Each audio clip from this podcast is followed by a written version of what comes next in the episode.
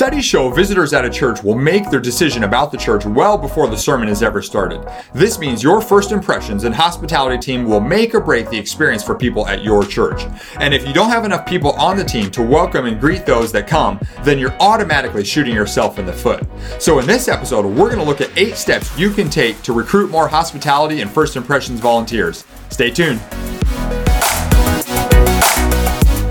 Welcome to Church Tips, the daily show designed to give you practical ideas and strategies you can use to get better, break barriers, and grow the church. Thanks for joining us today. Now, here are your hosts, Dick and Jonathan Hardy. Well, several years ago, when we started this new church in Kansas City, Missouri, as you know, with any church plant, you're just hoping that anyone and everyone who comes to the church is going to stay. As long as they breathe, you want them. Yeah, if they, if they have a pulse, you're like, you have a pulse? Okay, you're in. but the thing is, uh, in order for people to come and stay, you, they have to have a good experience, and that starts as they're as they're walking into the doors, as they're entering the parking lot, yeah. and as a church plant, we wanted to make sure that we put our best foot forward for people and they and people had a great first impression because we know a first impression is a lasting impression exactly. for people and so that's why we wanted to do everything we could to make sure we had all the people s- slated to uh, be at the gre- the doors greeting to be out in the parking lot helping to be welcoming people as they walked into the gym which is where we met and, yeah. and all those different things was massively important but what we realized is you can't just throw anyone in that yeah. you have to make sure you have the right people and so today we want to talk about eight steps to recruit hospitality volunteers that's going to help set you up for success and give the people that come and visit your church and the people that attend your church a great experience week in and week out. So, with that being said, let's go ahead and kick it off and start talking about the eight steps. Yeah, I want to talk to you about the first two steps. The one, the first step, uh, you you, you might know, it, we're simply going to say is you need to pray for the right people. Yeah because uh, your intelligence will only go so far. I mean, you're a very smart person, but the reality is we're we're in an entity called the church, the lo- your local church.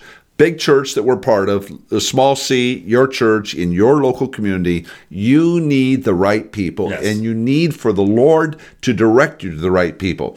Uh, you, you, can't just fly past this one. You better spend time in prayer. And um, whenever we're talking about something big in what we do, and it's the same as what you do because recruiting first impressions people is big. We always go to prayer first. Yeah. We absolutely go to first. Pray yeah. them in. Well, and, and God has the people right there. Exactly. Uh, and He knows exactly what you need. Sometimes we don't know what we need or we don't see the people yet. And then by prayer, He brings someone to mind and says, hey, you should call this person today. Or, you know, however that looks it happens. And you'll be amazed at what happens that way. That's right. Second thing you need to consider is you need to be factoring or looking for people with outgoing personalities mm-hmm. Or uh, what we call people people. Uh, now, I will say, don't limit yourself to this. Don't say, oh, because this person's an extrovert, they'd be a good greeter. Uh, this person's an introvert, they'd be a lousy greeter. You, you can't say that, but I would start with your outgoing personalities. And by the way, you want them to be genuine. Yeah. You can have an outgoing personality person and they feel as phony as all get out. Mm-hmm. And you you don't want that. Outgoing personality, yes, you can have introverts. Start with the outgoing personalities. So that's number two. Number three, Jonathan. All right. So as you're talking to people about trying to uh, join the hospitality team, it's important to tell stories of life change because you want to help people understand how the hospitality, or you know, some call it first impressions team, how the those teams of people um, have an impact on the overall mission. Yeah. The reality is they do, and all the studies show that uh, when people come into the doors, especially visitors, they're making the decisions about the church before they enter the, the sanctuary, yeah. before they hear the sermon. They're making a decision. And so that means the hospitality, they're the front lines.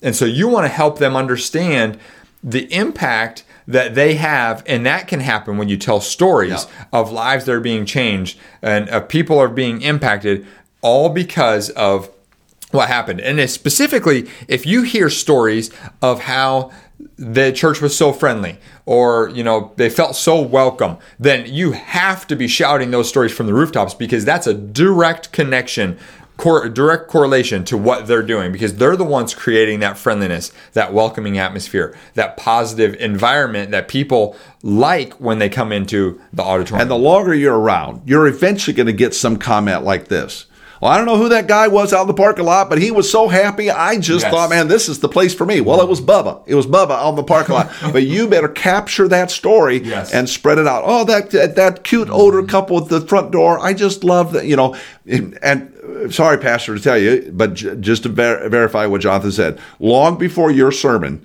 starts, Yes. they've made their decision. Yeah. So this is why you need those Yeah, and great when, and when you're highlighting those stories like that, you're not only are you hopefully celebrating Bubba or the the couple that you mentioned, but you're also showing your hospitality team that um, you know what those people were doing is great, and we want more of They that. matter. And And and, want yeah, more. and so that's part of your recruitment process. You got to make sure that you're helping people understand why it is they're doing what they're doing. and they'll Tie say, they'll say, change. I want to be part of that. I want to be part of these people Yeah, who are doing yeah, life so change. they're they're raising their hand saying yes, Yeah. I'm in, I'm on before you even make the ask. Jonathan, sign me up, will you? Yeah, Just ex- sign me up right here. exactly. All Uh, the fourth thing is you want to define the time frame. Now, it- you know, you've probably had it happen. I know that both of us have had it happen where you get recruited and you're into like uh, volunteer purgatory. I mean, you're just, uh, no offense to the Catholic uh, viewers here, but I'm telling you don't expect people are just going to stay forever and ever and ever. So if you um, now you want them to stay a long time, but define the period of time that you want them to serve. So you may say, okay, listen, we've got our um, our first impressions team uh, meeting, uh, and they're the greeters, they're the car parkers, they're in the lobby, whatever. I want you to serve for six months. I want you to serve for 12 months. So uh, you're, when you're signing on, you're making a commitment of this nature. Now, I, I tell you, you will want them to sign on for a longer period of time than lots of people. The the as time goes on, and now you know we're into the 2020s, people are having shorter and shorter time commitments. Right. So you can whine about that as a pastor, church leader, as a recruiter, or you can just face the facts and recruit more and more and more, potentially for shorter time frames. But the point is, define it. You don't need your volunteers wondering, well, how, how long am I supposed to keep doing this? Yeah. If they signed on uh, January to December, then they know January to December. If you make that definition clear, and uh, you'll be good to go. Yeah. Now, of course, you- when you do that too, then you have to have some kind of mechanism. I'm, I'm assuming to follow up because, Of course, you, yeah. you know, they, you, Time's going to run out. and, and that's not fair to the person if you if if you just keep trying to schedule them after December's over and they're like, well, I thought I was just going thought- through yeah, December, yeah. you know. So you want to make sure if you're going to define that time that you literally define it and then you have some sort of follow up, and Yeah. that's that's probably a whole nother episode we could do. But um, so. Well, give us a flyover of these four points, Jonathan. Okay, just Recap. to, just to refresh, we talked about four out of the eight steps. The first step is to pray for the right people. Second, look for outgoing personalities. Third, tell stories of life change. And then fourth, define the time frame. Now, in the next episode, we're going to cover the next four steps that you want to take that's going to really help you get the right people in your volunteer hospitality first impressions team and help you be more welcoming, more um, friendly uh, as a church so that as visitors are coming, they're getting that great top notch experience, that over the top hospitality five star experience. Exactly, exactly. You know, along with this, one of the things we want to encourage you to do as a leader, as a pastor, is to take a look at the five day leadership challenge that we've created specifically for you to help you get better. Because when you get better, your ability to, to recruit better, recruit in this case, hospitality, first Yeah. impressions people. Uh, the five day leadership challenge, you go to leaders.church forward slash challenge. That's leaders.church forward slash challenge.